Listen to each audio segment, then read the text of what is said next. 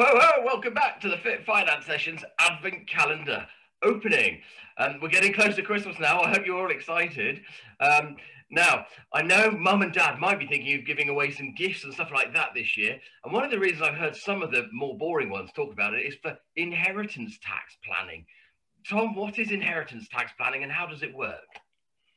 So, inheritance tax is a tax at 40%. And um, there's ways you can mitigate um, mitigate that. The easiest way is to insure it um, or insuring against your liability. So if you know what your liability is, like Tim explained about whole of life previously, you can take out an insurance policy to pay the tax bill when when when you get there.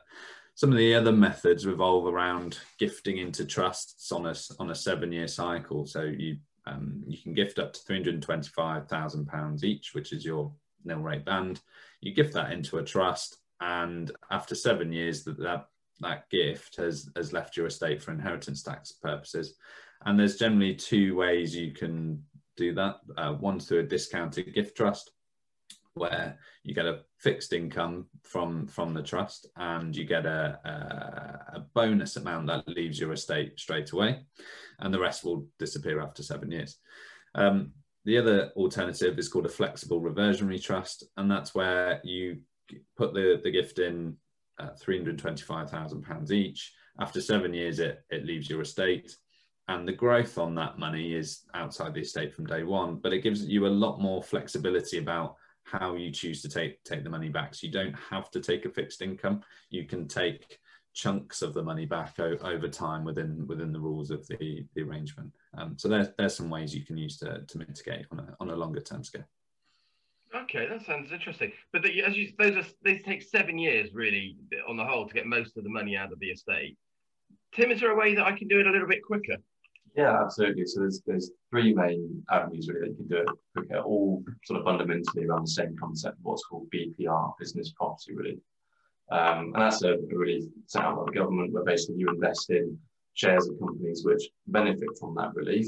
Um, and after after two years, the value of those shares or the value of your investment is, is outside of your estate um, for you know 100% um, in the eyes of inheritance tax.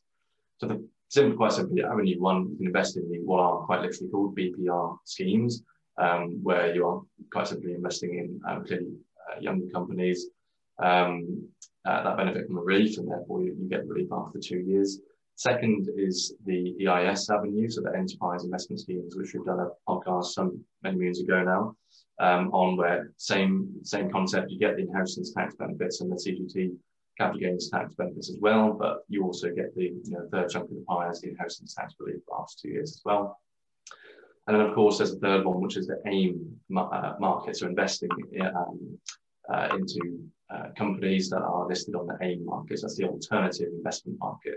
So it's still, you know, a UK registered stock market, but much smaller than that of the more common, you know, FTSE uh, divisions, which most people know, FTSE 100, 250, etc.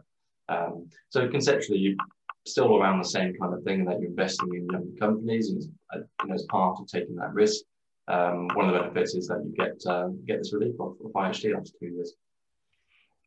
Sounds pretty good. Go on. There must be a way I can get money. I can get money and reduce my estate even quicker than that. Is there anything else I can do? You tell us, Santa. I, what about just spending it right away. Uh, go and buy the most expensive bottle of claret you can for your Christmas lunch and drink it. Thanks very much, guys. Bye bye.